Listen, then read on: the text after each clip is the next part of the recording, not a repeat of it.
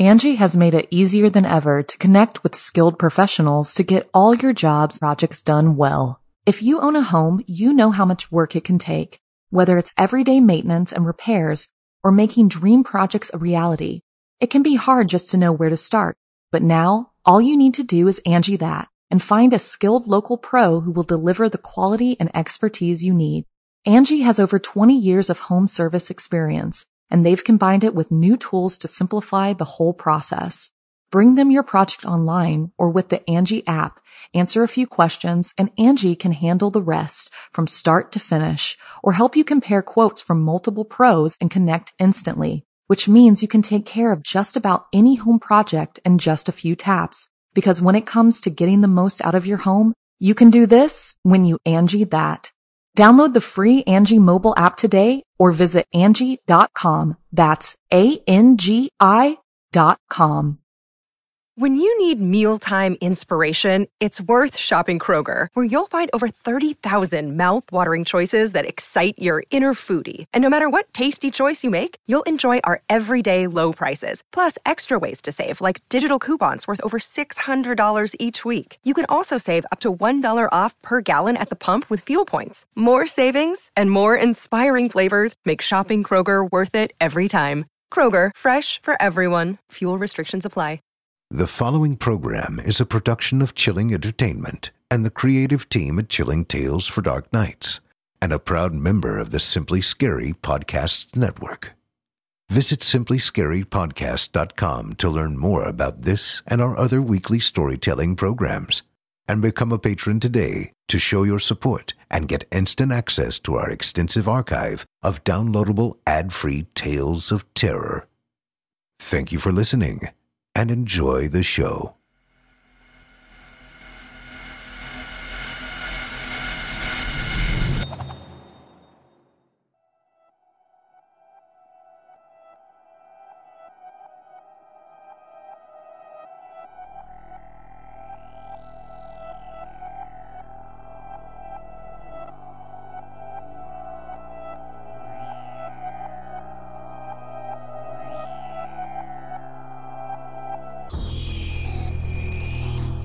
Thanks, fans, for joining us.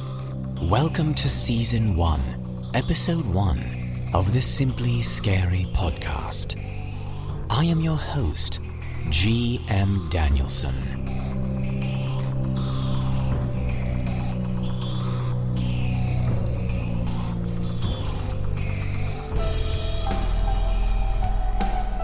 From this point forward, we will be presenting to you every week a collection of our finest performances of some of today's most frightening and unsettling thriller stories.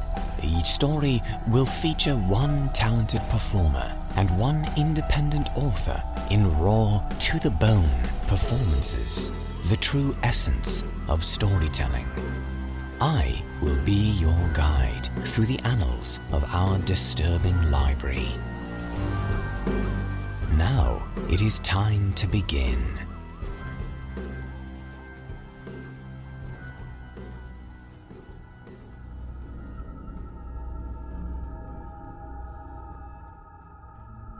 Angi has made it easier than ever to connect with skilled professionals to get all your jobs projects done well. If you own a home, you know how much work it can take, whether it's everyday maintenance and repairs or making dream projects a reality.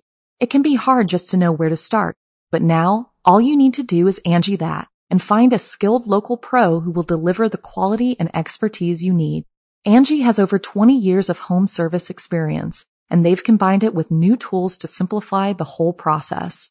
Bring them your project online or with the Angi app, answer a few questions and Angi can handle the rest from start to finish or help you compare quotes from multiple pros and connect instantly, which means you can take care of just about any home project in just a few taps. Because when it comes to getting the most out of your home, you can do this when you Angi that.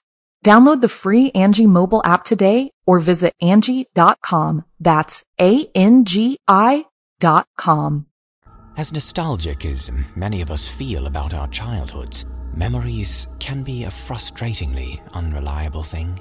the most precious memories and important information of our formative years can be lost. Unexplainably, when we really need it for a conversation with an old friend, our memories fail us and leave us stammering for that oh so craved explanation. Sometimes, though, the gaps in our memories shield us from revelations that, if they had been retained, would haunt us to our graves. Today's stories are about unfortunate characters who attempt to unravel some of these puzzling childhood mysteries. It is time now for us to commence on our journey. While visiting his grandparents on the outskirts of Ashbury Park, Mississippi, our protagonist that unfolds this tale makes friends with a local girl, and her curiosity draws him into a mysteriously frightening situation involving a group of peculiar children just down the road. Chilling Tales legendary master storyteller Otis Jiry introduces us to author Sarah Piper's The Odd Kids. One summer, when I was a boy, my parents sent me to stay with my grandparents for the break. Raised in the Pacific Northwest, a small town in eastern Mississippi might as well have been an entirely different country for all I was concerned. The instant we got out of the airport, I was struck with the oppressive humidity, and I became convinced right then and there that my parents downright despised me. Of course, the reality was much kinder than that. My grandparents were good folks, and thankfully I met a girl within a few days of arrival, and we became fast friends. Her name was Jessie, a local girl with long blonde hair and green eyes, the first pair I'd ever encountered. I was in love at first sight. Jessie was a year or two older than me, but that didn't matter much to us. Jessie was the reason I got up every morning.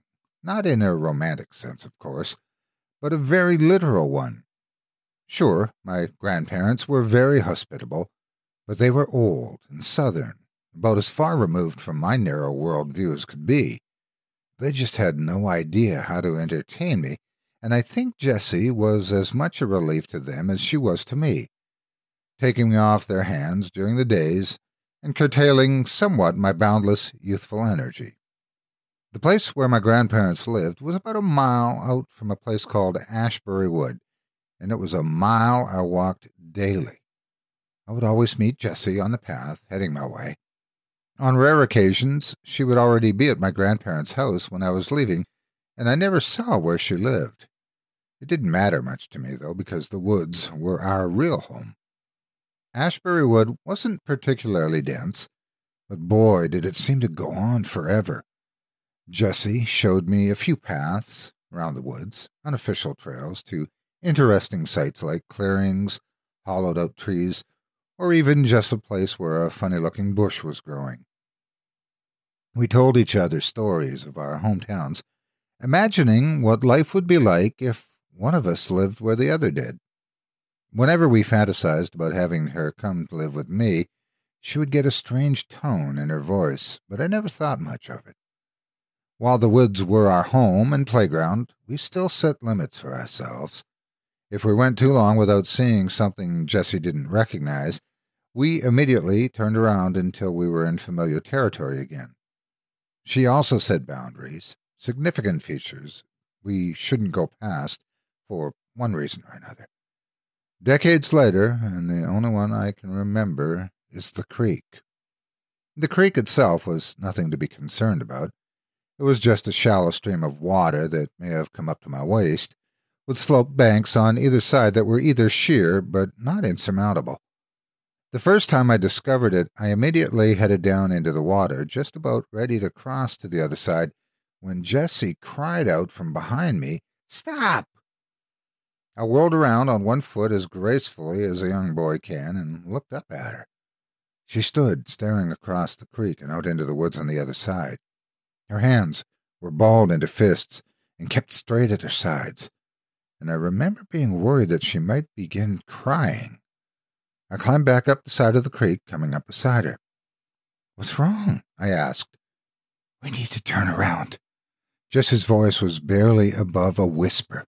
She looked terrified and slowly peeled her gaze away from the trees and onto me. We have to turn back. Reluctantly, I agreed, but only because I could see how upset the situation was making her. Like I said, the water itself wasn't that deep or rapid, and it wasn't even that far into the woods.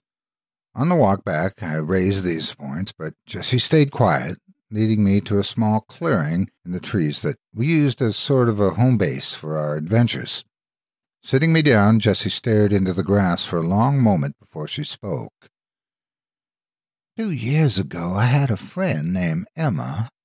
Her hands were balled up in her lap, shaking. We used to play in these woods like you and me do. And one day, just like you and me, we found that crick. I laughed, not because of the content of the story, but because I'd never heard someone pronounce it crick before. Her head snapped up to look at me in the eyes, and I felt quiet. Standing across from it was these kids who looked about our age, only they weren't right. That time there was only two. One of them, his head just hung to the side like this. Jessie let her head flop to the left, hanging limp. Another was really tiny, and his hands and head were even littler, like tinier than a baby's. Now, I'm not proud of this next part, but we weren't exactly sugar and spice to him, if you know what I mean. I shook my head that I did not. She sighed. We would call call 'em names, tease tease 'em, you know, because they were weird. Emma would throw sticks sometimes, though she couldn't hit water if she fell out of a boat. The story paused as Jessie smiled to herself, remembering her friend fondly. Did they ever talk back? I asked, bringing her back to reality. No, she said, shaking her head. Just stood there looking at us and making these weird squeaking noises. Em and me, we started calling them odd kids. 'Cause, you know, they were kids and sure as shit were odd. I blushed at such intense language, but Jessie didn't notice. No matter what we did to 'em, they never came across the crick. Always just stood on the other side, staring and squeaking. It wasn't always the two, neither. There was different ones, four or five in all, I think. What happened to Emma? The direction the story was going was obvious, and I was eager to learn. Jessie stayed quiet for a long time, staring into the ground and absently picking at the grass beneath her. So, at first, we were afraid, right? The odd kids were normal, and we could scare each other silly telling stories how they eat people and like to run around naked together. Just dumb stuff, but as time went on, we got less and less scared of them. It got to the point where we'd stand right on the other side of the creek and dare them to cross over, but they never would. One day, we're sitting there talking to ourselves, ignoring the weird headed one like he's just another tree, and Emma said something about him being too chicken to cross. We both looked at him, and he just walked off, turned around, and went deeper into the woods till eventually we couldn't see him. And I teased him that he was daring her to follow him, that she was a chicken if she didn't go. I was listening with rapt attention at this point. To my young mind, this girl's tale of terror more closely resembled a great campfire story made even better by the fact that it allegedly took place only a brisk walk away from where I sat. Together, the two of us crossed the creek, cause, like you said, it ain't that big, and we climbed up onto the other side and chased after him. We went maybe a quarter mile in before we started hearing that squeaking again. Only up close, it didn't sound like squeaking no more. It sounded like chittering they surrounded us faster than either of us expected, coming out of the trees like ghosts. I was frozen in fear. I couldn't move a muscle, just staring at the odd kids and wondering what was going to happen. Then one of them, the limp headed one, he grabbed Emma, and she screamed, and that just, it's like it woke me up. I tore out of there as fast as I could go, practically leapt out the creek in a single jump and ran all the way home. My lungs were on fire by the time I stopped, and I was crying all over the place. People trying to get me to tell them what happened, but her voice trailed off, and I could see tears welling in her eyes. Did you? I asked.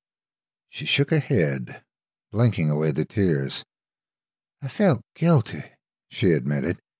I felt guilty for leaving her, and I, I just kept thinking that she'd come home, she'd be right behind me, and we'd cry about it and never go across that damn creek again. But she didn't. Jessie shook her head again. But she didn't, she repeated. She didn't ever come back. Nobody ever went looking for her, neither, 'cause she was an orphan. I didn't say nothing, and so nobody even went knew where to look. Staring out into the woods in the direction of the creek, Jessie's voice crackled. The odd kids got her. I don't know what they did with her. I'm uh, I'm sorry. I tried to console her, unsure of what to say, but Jessie wasn't paying attention to me anymore. She stood up, brushed the dirt off her denim shorts, and started walking towards town. I got up and chased after her. Wait, I cried. Where are you going? Home. Home? But but why? The concept seemed alien to me. It was the middle of the day. Who would want to stay indoors? I can't stay in these woods. Not today. She paused. You should go home, too. We'll meet up tomorrow morning. But, but nothing. She stopped and turned to face me. Go home. Jessie started to turn around again before something else occurred to her. And don't ever, ever go across the creek. You hear me? I nodded silently, and she reached out, grabbing my shoulders and giving me a firm shake. Say it, she demanded. I, I promise. No going across the creek, I said timidly. She stared into my eyes as if searching my soul for a way to ensure my sincerity. Whether she found it or not, she eventually released me and headed off, leaving me standing alone in the woods with nothing on my hands but free time and my own thoughts. I looked back in the direction of the creek and the mysterious woods beyond. Were there really such a thing as odd kids? I knew monsters didn't exist in Oregon, but here in Mississippi it felt like anything could be true. Plus, Jessie had told the story with such conviction that it felt disloyal to be skeptical. I spent the rest of the day in the woods, wandering aimlessly. Part of me wanted to go back to the creek, but real or not, Jessie's story had scared the hell out of me. At one point, I got just close enough that I could make the creek out through the trees, and I peered as hard as I could at the bank on the other side. I wanted to make out a pair of eyes staring back at me or hear that chittering Jessie had talked about. Heck, at that point, I would have accepted a quick blur between the trees as concrete evidence. But despite my willingness to believe, nothing came forward to present itself. The opposite bank was devoid of life, and I didn't have the gall to investigate any closer. As the sky dimmed, I reluctantly began the long walk home, unaccompanied for the first time all summer. I considered Jessie's story of the odd kids, and almost started to get a little angry with her. Of course they didn't exist. She made them up just to mess with me, and threw in another girl, conveniently orphaned, to drive home the scare. I shook my head and laughed, thinking about how gullible I had been.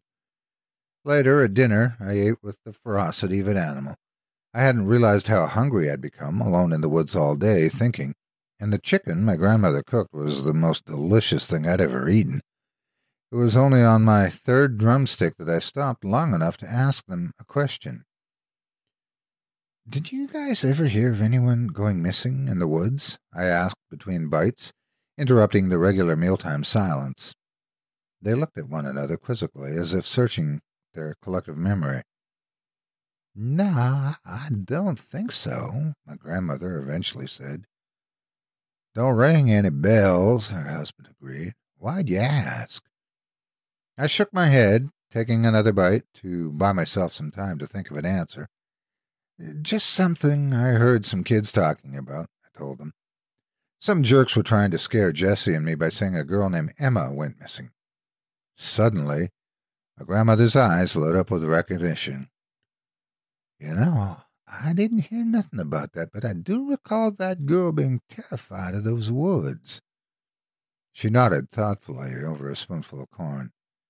Yeah, it was a couple of years back that the girl come tearing out of the woods like the devil himself was on her heels, screaming and crying.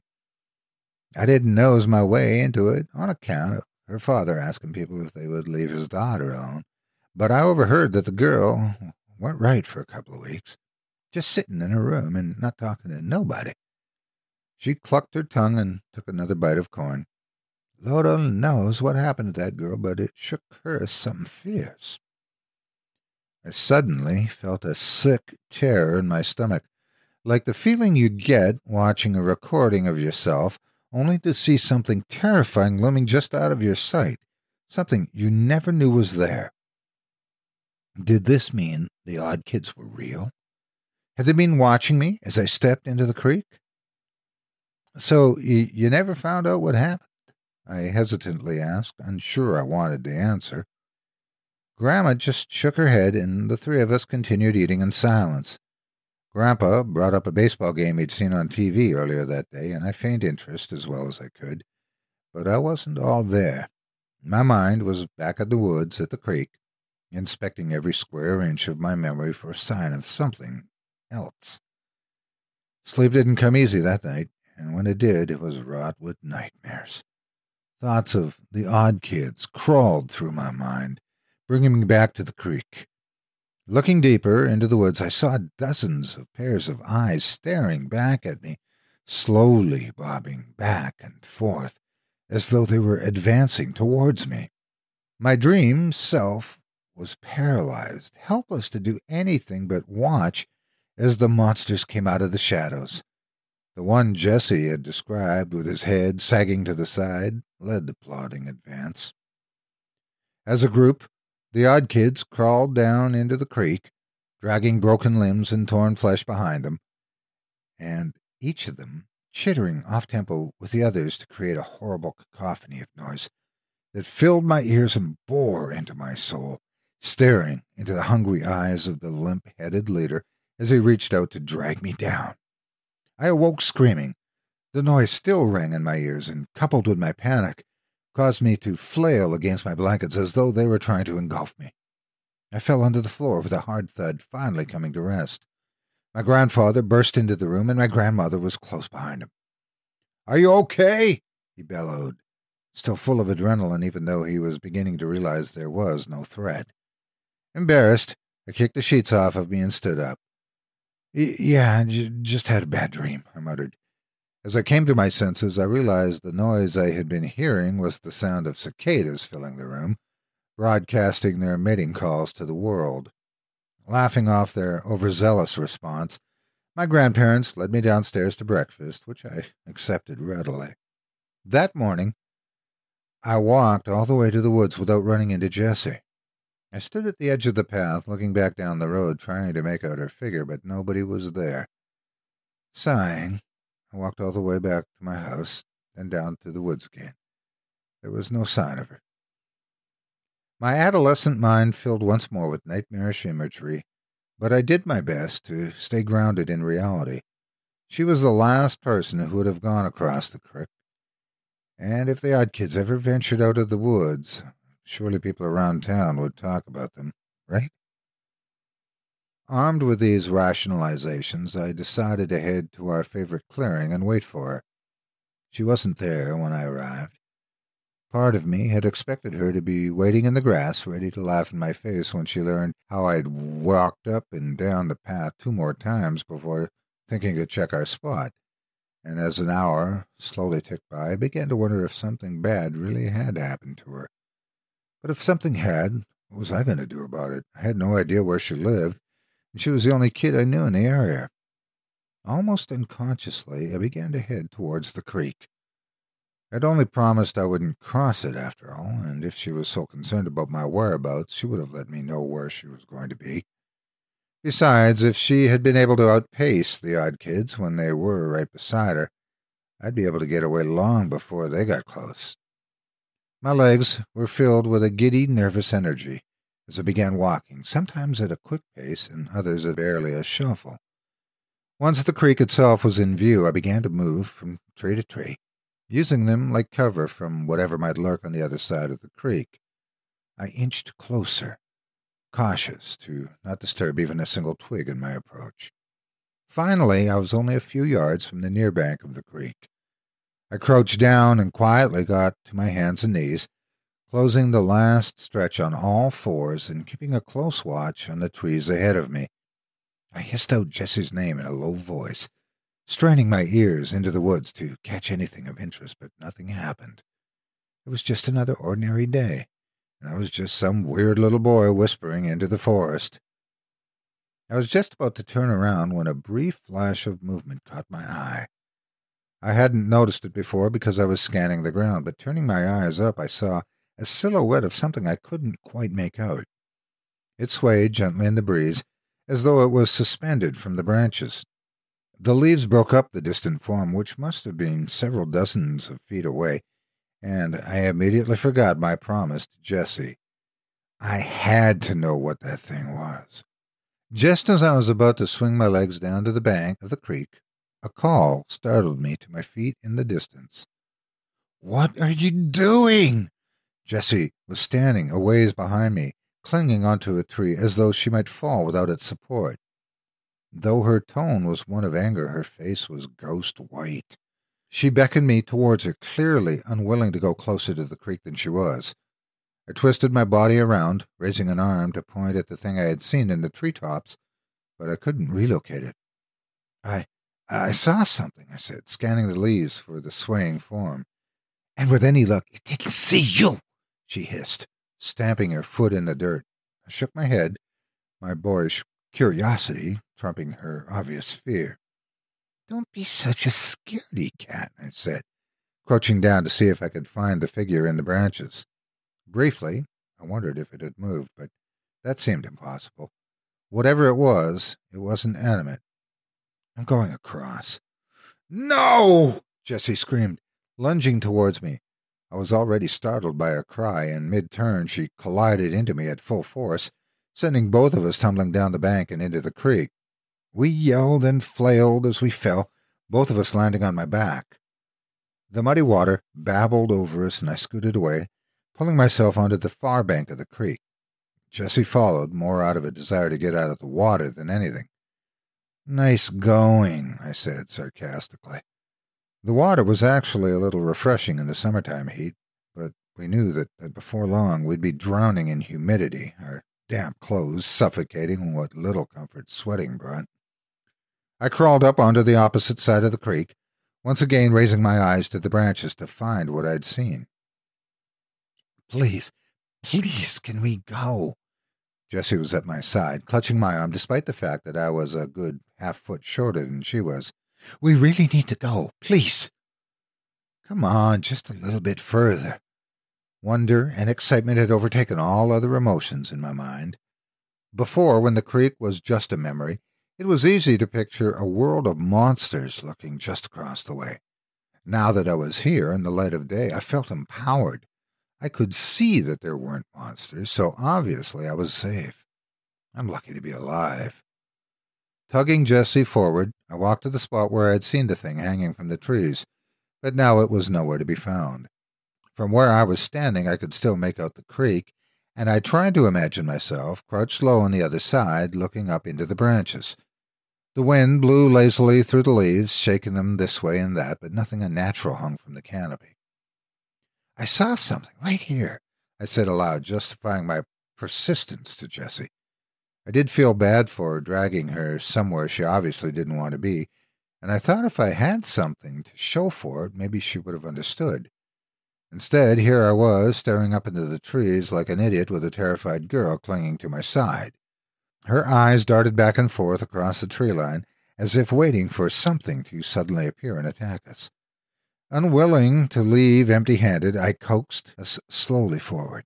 As we pressed on, the woods around us seemed to get quieter, as if we were entering some sort of dead zone in the forest, a place where even the birds and critters refused to go. Jessie's nails dug into my arm, but she stayed right by my side, no longer making any noise except a small whimper with every exhalation. After another five or ten minutes of walking, we came across a rocky outcropping jutting out of the ground and a small hole leading down. Intrigued as I was by the promise of more adventure, something else caught our attention. A strange doll laid, propped up against the mouth of the cave, facing us. Its elongated forehead drooped slightly over its face, making the upper right side of its head concave. Its eyes were small and beady and black, shining in the midday sun, and tufts of hair had been placed onto its scalp in a disorganized manner. It was garbed only in small denim overalls, covering grungy cloth skin. Before I could even draw breath to comment on it, Jessie was fiercely tugging me away. That's it. That's one of them. She was practically screaming raw terror coming through in her voice, but her reaction was scaring me more than the object itself. That was an odd kid. An oversized doll? Calm down, I said, tugging back against her. It can't be. Look at it. It's not breathing. It's just a doll. Wrenching my arm out of her grip, Jessie fell face first into the dirt, but was on her feet a second later.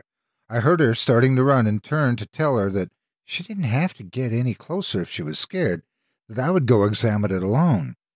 As I stared in her direction, however, my voice caught in my throat.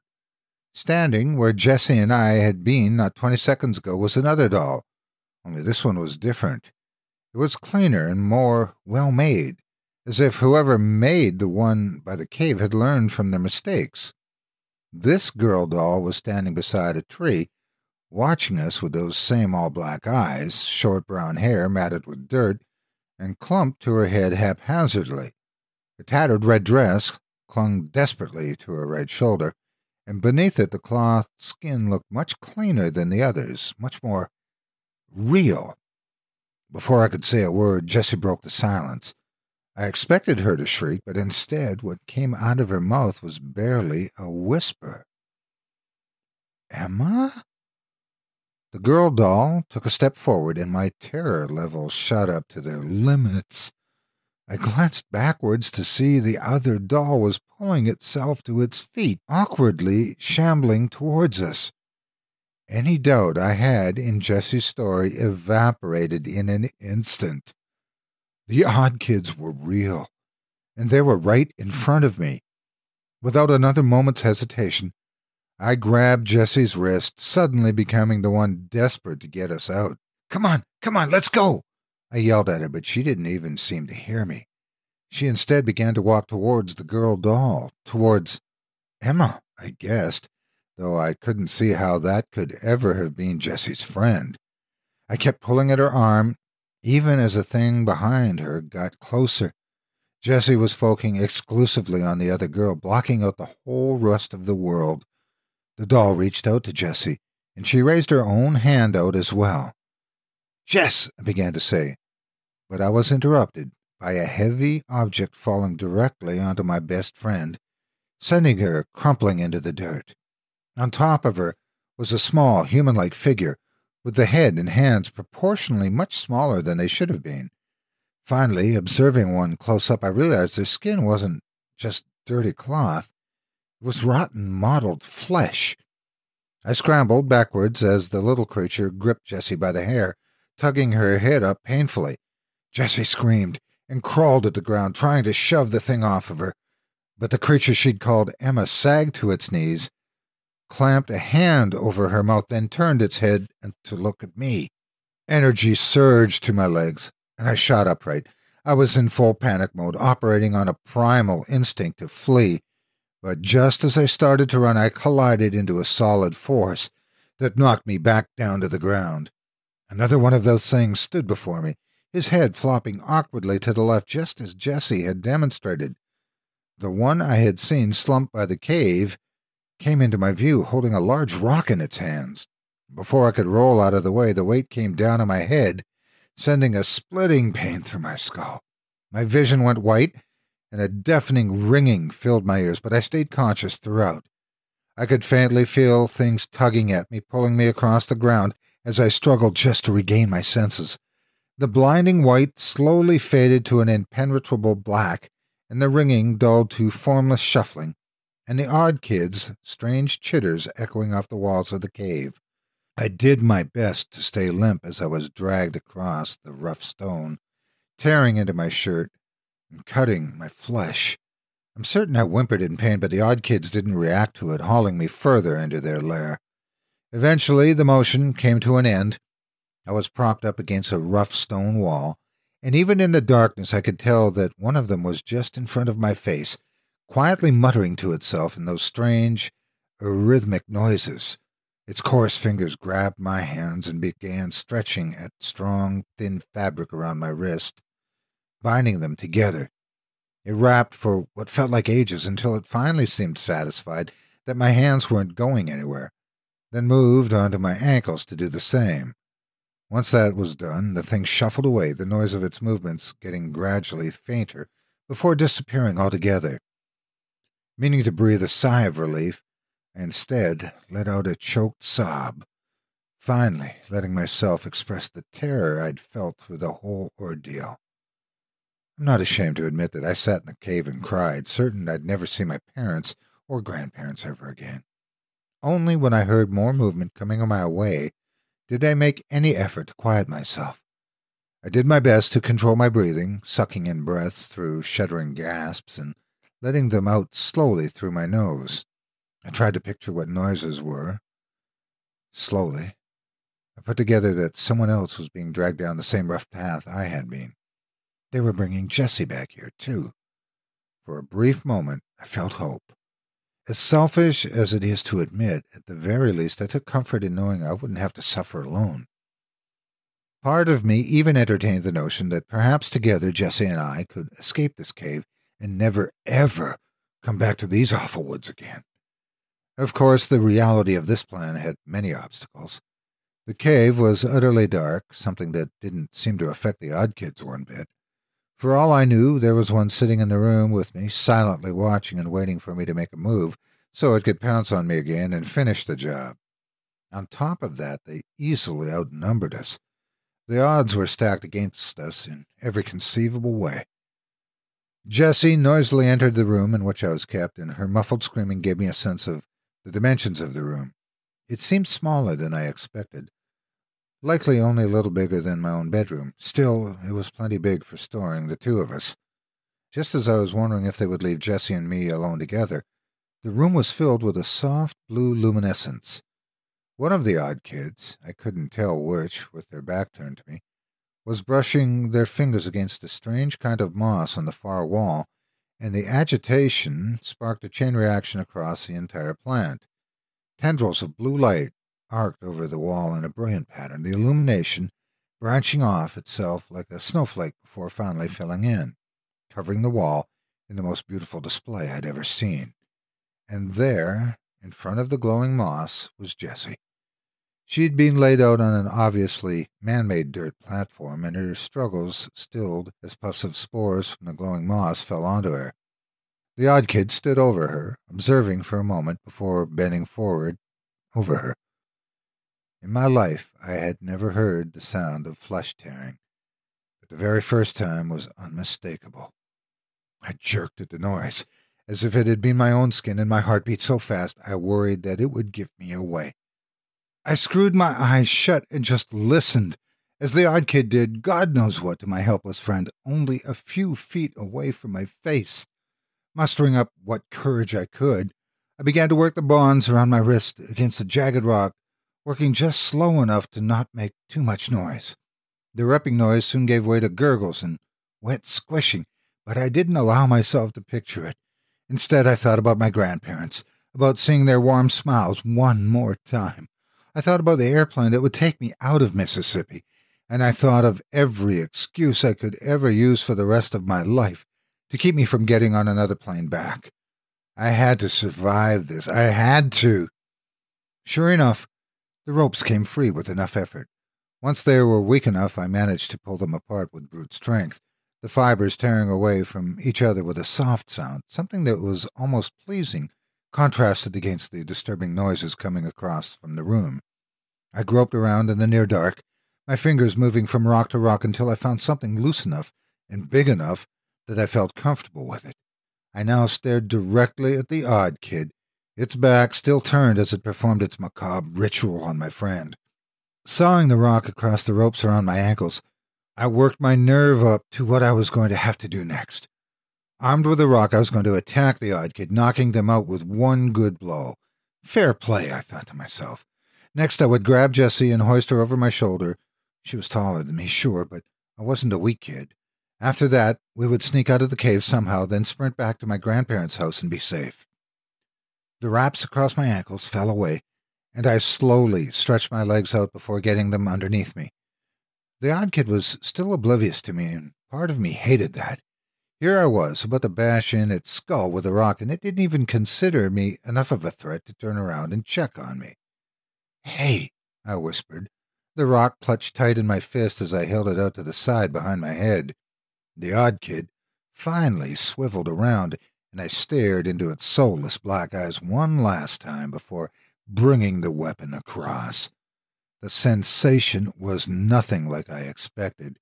Instead of a solid blow and a resonating crack, my hand squelched through its blotchy skin with little resistance. I stood there, stunned and staring into its remaining eye as its face hung loosely around my wrist. Soft scratches made their way across my hand, and I jerked it back, the force of my fist pulling out of its head, tearing another gouge through the skin that was not skin. Looking down at my hand, I saw the single most horrific thing I have ever seen in my life. Instead of brains, blood, and gore covering my hand, there were bugs. Centipedes, spiders, ants, and more, too numerous to count, swarmed over my skin. The bag of flesh before me slumped to its knees before kneeling over, its occupant surging out of the hole in its neck.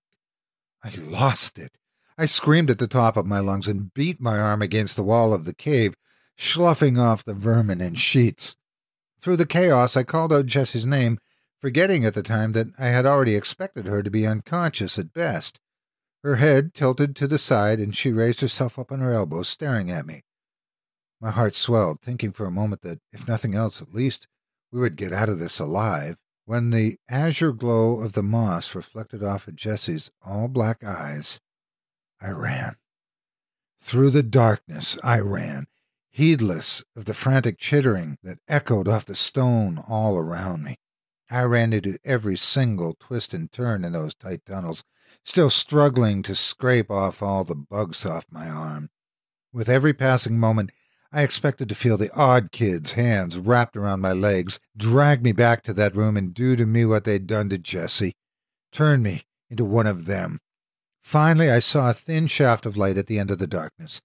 I scrambled out of the cave and into the open woods, the full moon giving me plenty of illumination to find my way.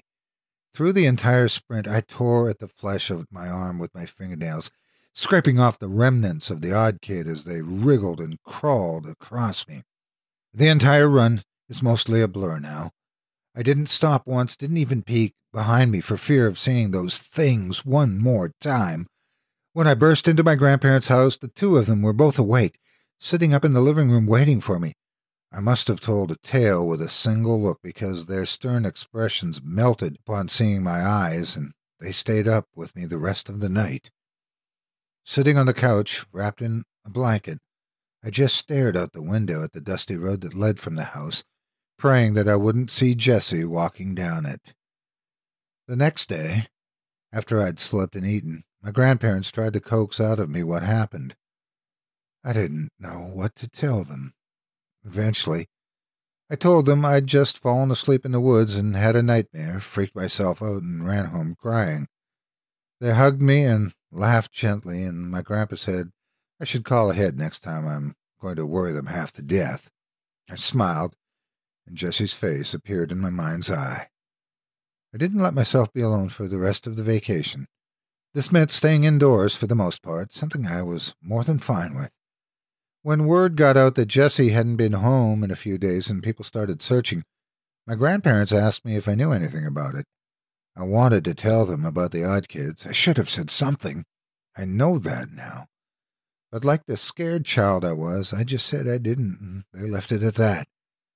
Three weeks later, I got on a plane and went home, and for the first time since the cave, I felt like I could breathe again. I no longer had the threat of the odd kids looming over me. Just waiting for a moment's lapse in the readiness so they could pounce. I'd like to say that I don't know what happened to Jessie, that her fate remains a mystery, but that would be the coward's way out. Jessie died because of me, because of my hubris, my curiosity, and my stupid thirst for adventure. Jessie lost her life. This was something I think about every day, even some thirty years later, and it hurts just as much as the very first time I realized it. Thousands of miles and a couple of decades now lay between me and the worst summer of my life. But it isn't perspective that's prompted me to finally write out my tale. My daughter Maggie has been getting excited about collecting bugs, and as uneasy as it may make me, I'm not the kind to stop her. What really unsettles me about it is how her bugs act. Every time she brings me one of her little jars, the bug inside watches me. I know how crazy this sounds. I know bugs don't see like you and I, but it's like they want me to know that they know I'm there. I went into my daughter's room a few days ago when she was out at school and picked up her ant farm to see what would happen. I expected them to freeze, to turn and look at me, but instead they went into a frenzy. Every last ant swarmed the side of the container crawling over each other and climbing against the plastic that separated them and my right hand. The hand the bugs were on for minutes as I stumbled blindly through that cave, frantically clawing them off. I watched, horrified, as the ants literally tore each other apart to be the one closest to my hand. What did the odd kids do to me?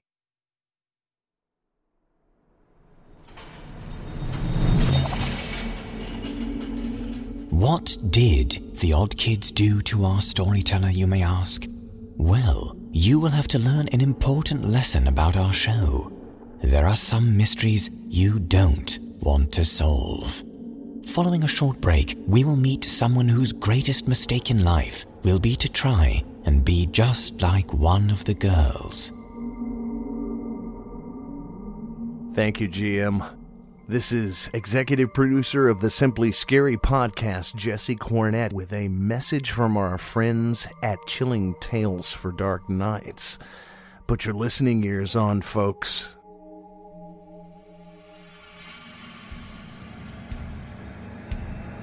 Your votes have narrowed more than 115 contestants down to only six. Did I mean to pull the trigger? I honestly don't know. It all happened in an instant. This Halloween, you will choose who wins, becoming our first ever evil idol, receiving our grand prize, a coveted position as a permanent member of the Chilling Tales for Dark Nights voice acting team, as well as a top of the line studio recording package. I hear a noise at the door as of some immense slippery body lumbering against it. Come to our YouTube channel for a special two hour free live stream event starting at 9 p.m. Central Time, 10 p.m. Eastern on Monday, October 31st, Halloween night. I found her at the gates to the cemetery. Karen saw me and tried to squeeze through the gates. You'll hear our six best contestants perform 12 of the scariest stories Chilling Tales has to offer, with contestants each selecting their own weapon. That is stories of their choice. She had done this to me. Her eyes remained wide and her laugh sounded toxic even as her body rotted away. Three rounds of real time voting through SMS texting, where for no charge, your voice will be heard, and just one winner will become our newest star, the very first ever evil idol. Or can the big bad carnivore not do it? Different when it's an animal you knew personally. Huh. Mark your calendars now to attend Chilling Tales for Dark Nights annual Halloween live stream event. Monday, October 31st, beginning at 9 p.m. Central Time, 10 p.m. Eastern, only at our YouTube channel. Forget scary movies. Forget trick or treating, costume parties, and pumpkin carving. If you want true horror, there's only one place to be on All Hallows Eve. So tell your friends you have better plans. Curl up with a cold drink and a sack of candy and join us for the final rounds of our first ever voice acting competition. Monday, October 31st, as we turn off the lights and turn on the dark and find out which of our idols is the evilest of all.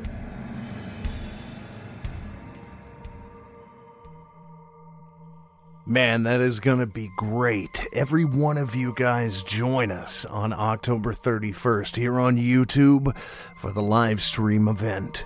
Now back to the show.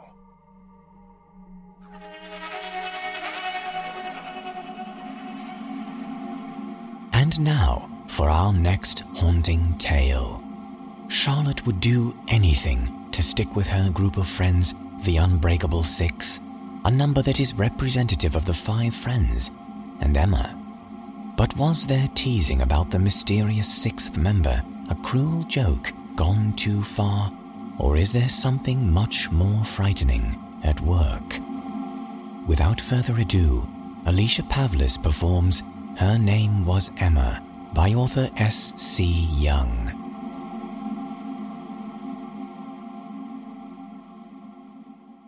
Her name was Emma. That's what everyone called her, anyways. Sometimes they would call her Em. Sometimes someone would slip up and call her Emily. She was a part of our group of girlfriends growing up in a large town, not quite big enough to be a city, but big enough that there was still privacy between neighbors. We called ourselves the Unbreakable Six because there was me, Summer, Mel, Nina, and Jules. And there was Emma. Emma started off as a practical joke by the other girls in the fourth grade. It was probably Jules that started it. She was always playing pranks on people. In high school, she even got suspended once for going too far, and she had to babysit for hours to buy that girl a new cell phone. Or maybe it was Summer, who always seemed too busy with music and band to think of such an elaborate prank. Or maybe it was Mel and Nina, who were best friends and could have lived without us, always conspiring together like they were twin sisters. Either way, I bought my lunch, cold cut sandwich and carrot sticks, and a pint of orange juice. I couldn't stand milk. It would account for how short I ended up being. And I walked over to our table. Jules looked excited, waving me over to them. Lottie, look! I wasn't sure where I was supposed to be looking. This is Emma. She moved here from Los Angeles. We lived far inland and into the boonies. Los Angeles was glitzy and glamorous and chic, compared to the flat houses and half rate high school football that was the only real source of entertainment in our area. Uh, what? Los Angeles, dummy, Jules said, rolling her eyes. She's not in our class. She's in Miss Lark's. But she's in the same grade as us. Isn't that cool? I still wasn't sure where I was supposed to be looking. I sat down with my tray uneasily, wondering what I was supposed to see. Uh, who? Summer jabbed me in the side. You're being rude, she hissed quietly. Summer was all about rules and manners. Say hi to Emma. I looked around our table from Jules to Mel to Nina to Summer and back to Jules who was waiting impatiently. I don't know, I, I was weak. I wanted to fit in. I didn't get it. Hi, Emma. They seemed to breathe a collective sigh of relief, like I was making everything awkward. Charlotte's weird sometimes, but her brother has a Nintendo and he lets us play once in a while. They kept on talking, chatting about whatever fourth grade girls chat about, and I ignored it. If they wanted to play that prank, that was fine. I wasn't going to buy into it. I was always a precocious child. I knew what they were looking for was a reaction. That's how Emma became a normal part of our lives. It was crazy. We would buy her birthday presents, and they'd disappear like they were taken. I wonder how many candle making kits and Mancala games Jules had piling up in her closet after all these birthdays.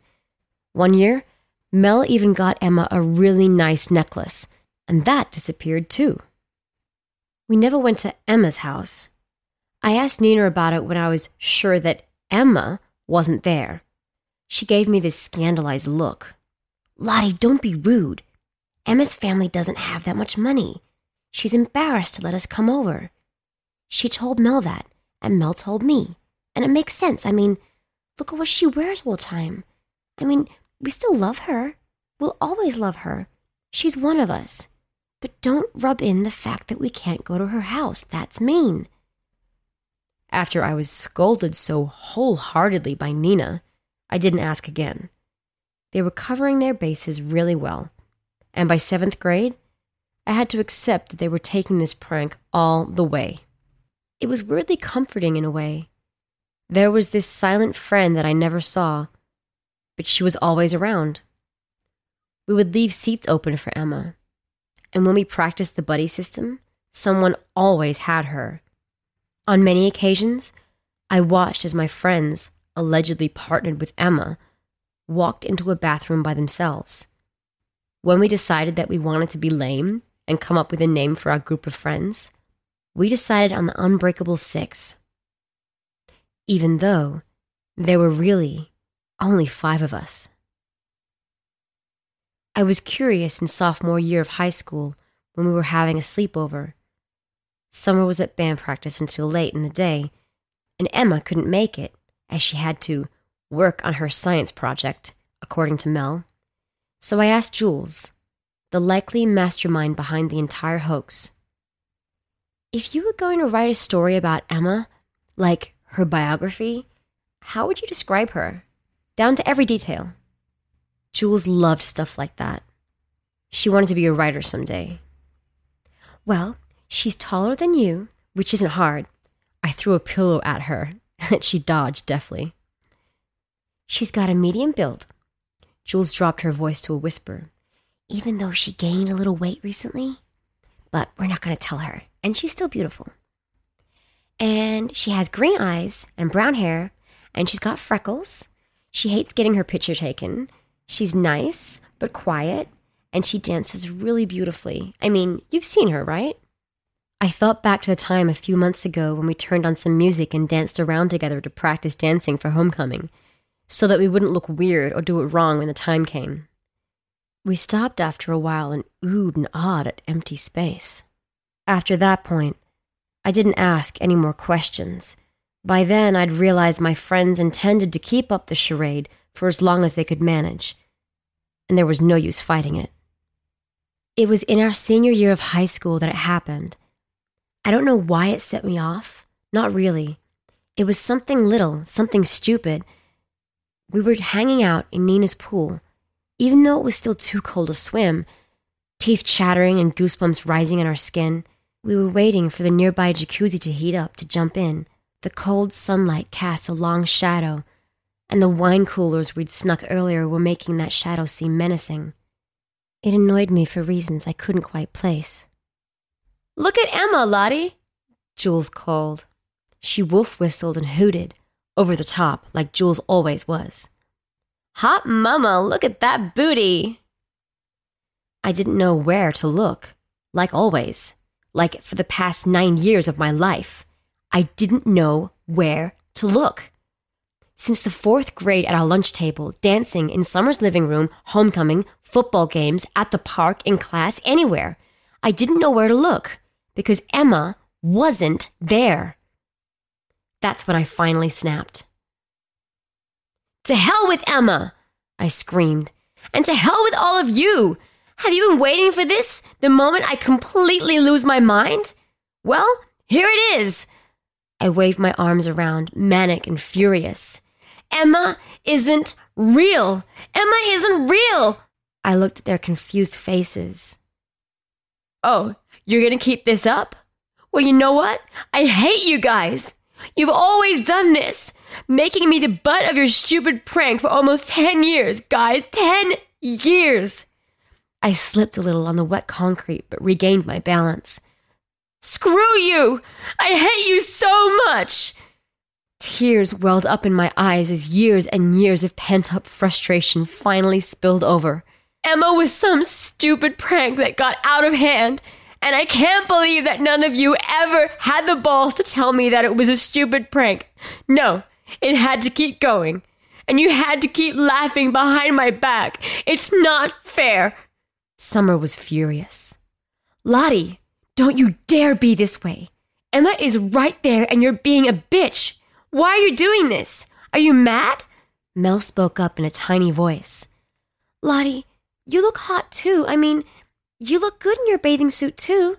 Yeah, but God, don't take out your anger on Emma, Nina said, rolling her eyes. Nina walked over to the side of the pool and reached out a hand, like she was rubbing someone's back. It's okay, Emma. Lottie's just under a lot of stress right now, figuring out where she wants to go for college. Shut up! I howled miserably. Stop it! Stop it! Stop it! Emma isn't real! She's not there! How could you guys do this to me? They were starting to look scared.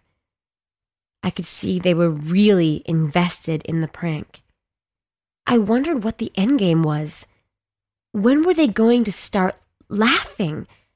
When were they going to jump up and say, Gotcha? I had enough of it. If they wanted to play charades, then I'd play charades. The next part was a blur. I don't remember most of it, not even now. But I do know that I walked over to where Emma was and I kicked at the air. Hard, really hard. Then I heard a scream and I slipped on the slick, wet concrete and hit my head. There was blood everywhere. There was so much screaming, but I kept on kicking and punching and fighting until I blacked out completely. I came to a day later in the hospital. My parents were there, and so were my friends. They were pale and tired and looked miserable. My heart panged. I must have really scared them. When my parents left, Jules approached me.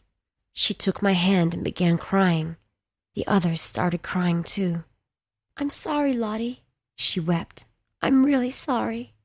It was almost frightening, looking at the way my friends were. They were beside themselves in the privacy of the hospital room. I started crying too. I wasn't sure why, but I started stammering apologies too, as if by saying we were sorry things could go back to being the way they were. I'm sorry, I cried. Summer was the only one who didn't look like she had forgiven me completely.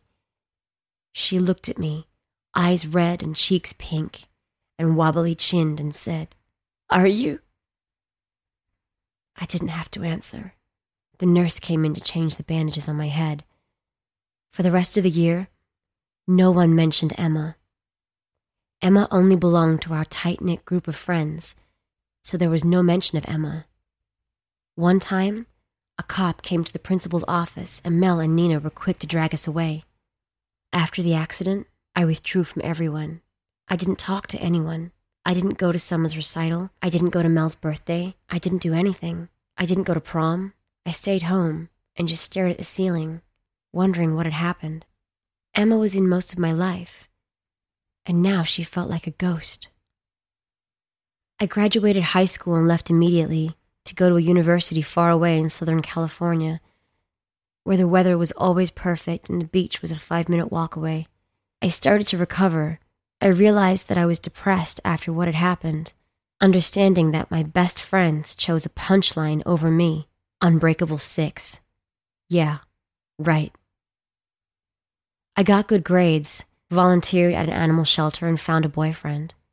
He was so nice to me, even when I got quiet when he asked about high school, he never pushed. He just held me when I had bad days and made me pancakes.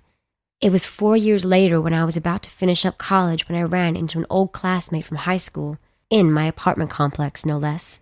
Her name was Annie, and it turned out she had been living there the whole time and we didn't know. In high school, she hung out with a different crowd than me and my friends. Most people did.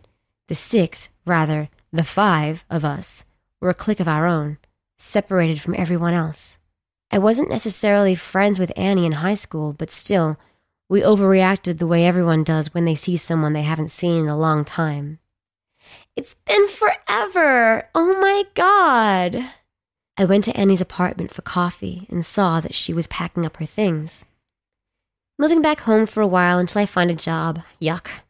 I saw a thick book on the sofa. Oh, yeah, that's our senior yearbook. I was flipping through it after I found it on my bookshelf. I didn't bother getting a yearbook. I didn't have friends at the end of high school, but I was curious to see what I looked like back then, if I had gained or lost weight, if my skin had gotten any better.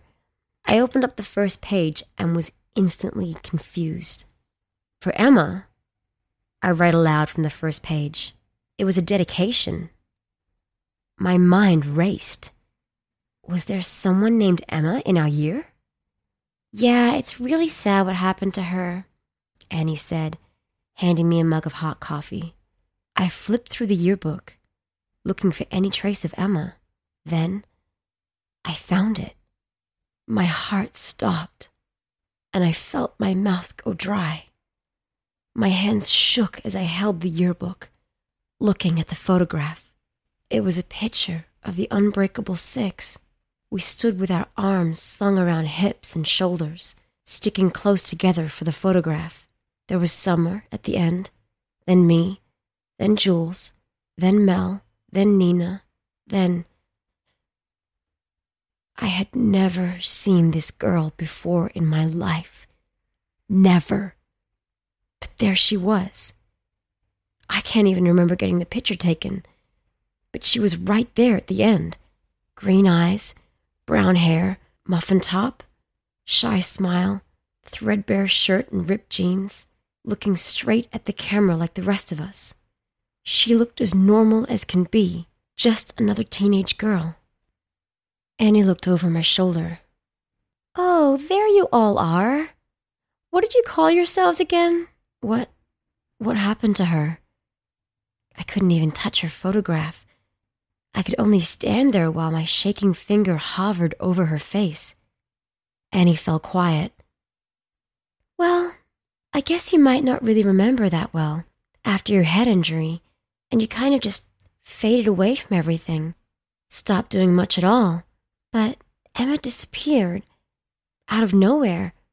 The cops came by once to ask questions, but her parents were both poor junkies, so no one really cared. Just another girl that disappeared. I left Annie and went back to my apartment, the one I share with my boyfriend. He took one look at my face and started boiling some hot water for tea and grabbed a blanket to throw over my shoulders. I pulled away from him and locked myself in my room. I stared at the ceiling. I was 18 again, lost and confused. The girl's green eyes haunted me. Emma's eyes haunted me. I went on Facebook and found my old friends, my best friends, and I told them to please meet me back home, that it was very important. I returned back to our big town little city, went to the newest Starbucks and waited. They trickled in one by one. Jules, small time blogger who works at an Italian restaurant until she makes it big. Summer, brown and freckled from her time at band camp where she coaches kids for the field shows. Nina, the hot librarian at our former high school. Mel, her belly swollen with her second child, wedding ring secured to her left hand by her high school sweetheart. My friends were not the same. Neither was I. I cut to the chase. I couldn't spare a moment for small talk. What happened to Emma? They exchanged uneasy glances. They knew this was coming. Nothing, Jules said with finality. Emma wasn't real. She was just a trick, Nina said softly. She was a prank. I figured they might pull that. I reached into my bag and slammed the yearbook down on the table, making our drinks rattle and one fall over, spilling tea onto the ground. No one moved to try and pick it up. They stared at the yearbook instead. Emma was real, I finally whispered. Emma was real. What happened to her? Nothing. Cut the crap, Jules, Summer snapped. She turned to me. Lottie, you killed Emma that day by the pool. You went nuts and kicked her. You kept kicking her. Then you slipped and smashed your head, and you bashed her head, and she fell in the pool, and it was too late to save her, and we had to worry about you, and Summer! Jules shrieked, swatting her in the arm. I was silent, absorbing what Summer had said. Mel spoke up in a tiny voice. Lottie, we weren't going to let you go to jail. I looked up at my friends, tears running down my cheeks. Why? Nina reached across the table and took my hand. She squeezed it hard. Because we're the unbreakable six. We don't break because one went crazy and another's dead. I excused myself to the restroom and wept for what seemed like hours. It couldn't have been that long, but there were angry knocks on the door from other patrons who needed to use the bathroom. But I just sat there on the dirty floor, sobbing, until I had cried everything out. I came out where my friends, my best friends, were still waiting. I sat down in my seat and faced them. I want to turn myself in. There was an outcry of different responses. Summer seemed willing, ready to have me turn myself into the police. Jules yelled out about them all getting in trouble. Mel started to cry. You don't have to, Nina said. You don't have to. We got rid of all the evidence. We buried her far away where no one would find her. I want to turn myself in, I repeated firmly. I killed her. I'll tell the cops that it was me, that I buried her. Tell me where she is so I can tell them where I put her. None of you will get in any trouble. It wasn't your fault. I thought I had finished crying. I thought I had nothing left, but I choked out what I wanted to say for so long. I never, I never saw her. They looked at me expectantly. I never saw her. Not even once. I thought, I thought it was just a big prank that you were playing on me, and I, I didn't, I didn't want you to laugh at me. The girl in the yearbook, I, I've never seen her before. I just played along. Nina nodded. I thought it was weird that you were always so cold to her. Like, you didn't even acknowledge her. She really liked you, Mel said. She thought you were so smart that you were going to go out into the world and do amazing things. She would always talk about that. I felt as though my heart would burst. I swear I never saw her. Something must be wrong with me, but I I never saw her or heard her. I cleared my throat. Show me where you buried her. We got into Summer's car and drove out far into a park in a different city. The park was huge and overgrown, like no one had been there to take care of it in a long, long time. I got out of the car and noticed a rusty shovel lying nearby on the ground, which must have been left behind by a worker long ago. I took it with me. Jules led the way, deep into the park, deep through the trees, until we came to a small clearing. The dirt wasn't fresh, and there were no markers or indicators. But the way my friend's faces paled at the sight of the spot, I knew that was it. Emma was there, under our feet. I've got to see her, I whispered. I dug the shovel into the ground. I've got to see her. Mel didn't want to see anything, so she and Nina retreated to the car. Jules and Summer found different tools a hoe and a rake, and we started digging. Blisters rose and popped on my hands from the old shovel, but I kept digging as beads of sweat rolled down my neck and back. The three of us worked together in silence, digging up our best friend. Suddenly, Summer jumped back in disgust, throwing her hoe aside. Jules did the same, stepping out of the hole. We looked down. Summer gagged, covering her mouth and nose. Jules shook her head at the sight. Me? I laughed and laughed and laughed. Tears streaming down my face, laughing until it hurt. as I looked down into an empty grave.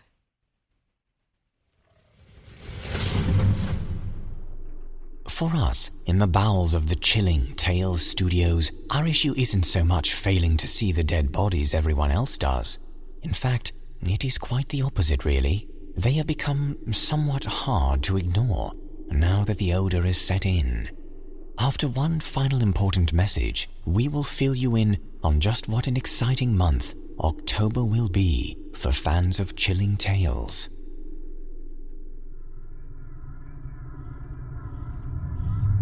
Hello, this is Jessie Cornett. I'm executive producer of this podcast, and I hope you've enjoyed the show. I wanted to inform you of the sponsorship opportunities available on our broadcast. Go to simplyscarypodcast.com and click on Advertise at the top of the page to find out more information. Or go to the new chillingtalesfordarknights.com webpage and look to the left. Click Contact Us and choose Advertising and Marketing Inquiries to have your message sent to our marketing team. We can collaborate with you to find the best marketing strategy to put your product, business, service, or media project in front of our audience. For a free consultation, contact us today about advertising with Chilling Entertainment. And now back to the show.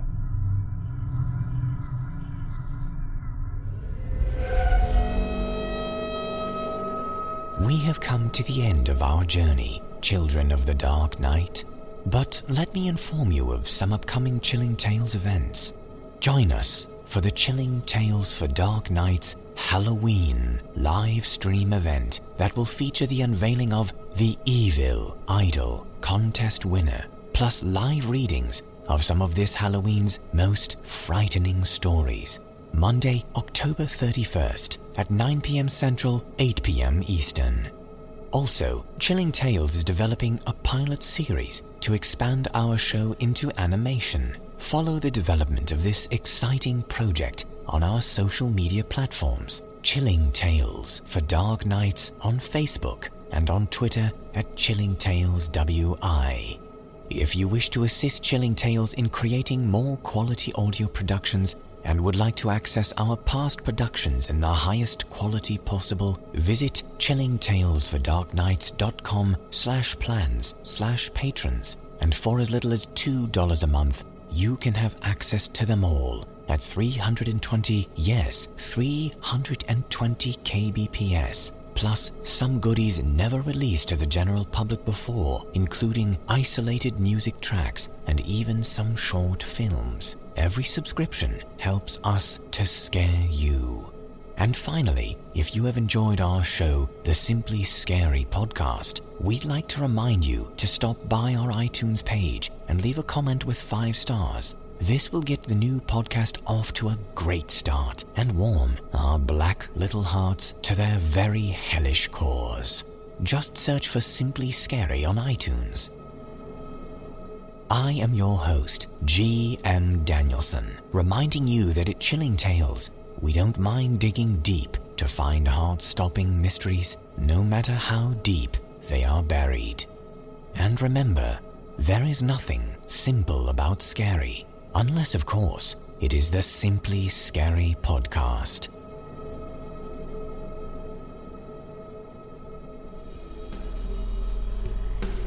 This is executive producer Jessie Cornett. If you like what you hear, be sure to check out more from these authors at simplyscarypodcast.com. There you can find all information regarding the show and the stories appearing here in our podcast. The Simply Scary podcast is a production of Chilling Entertainment. The showcase is written by Jessie Cornett and Dustin Koski and produced by Jessie Cornett. The host of the Simply Scary podcast is GM Danielson.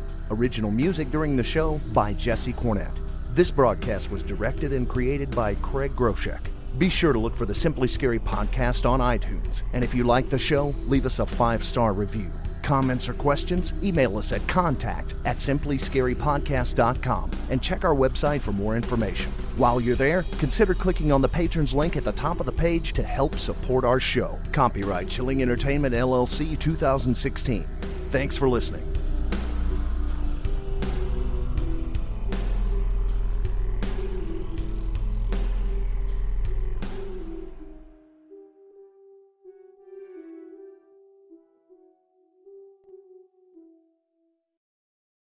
Angi has made it easier than ever to connect with skilled professionals to get all your jobs projects done well. If you own a home, you know how much work it can take, whether it's everyday maintenance and repairs or making dream projects a reality.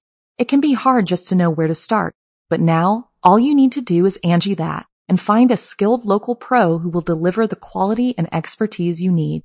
Angi has over 20 years of home service experience and they've combined it with new tools to simplify the whole process.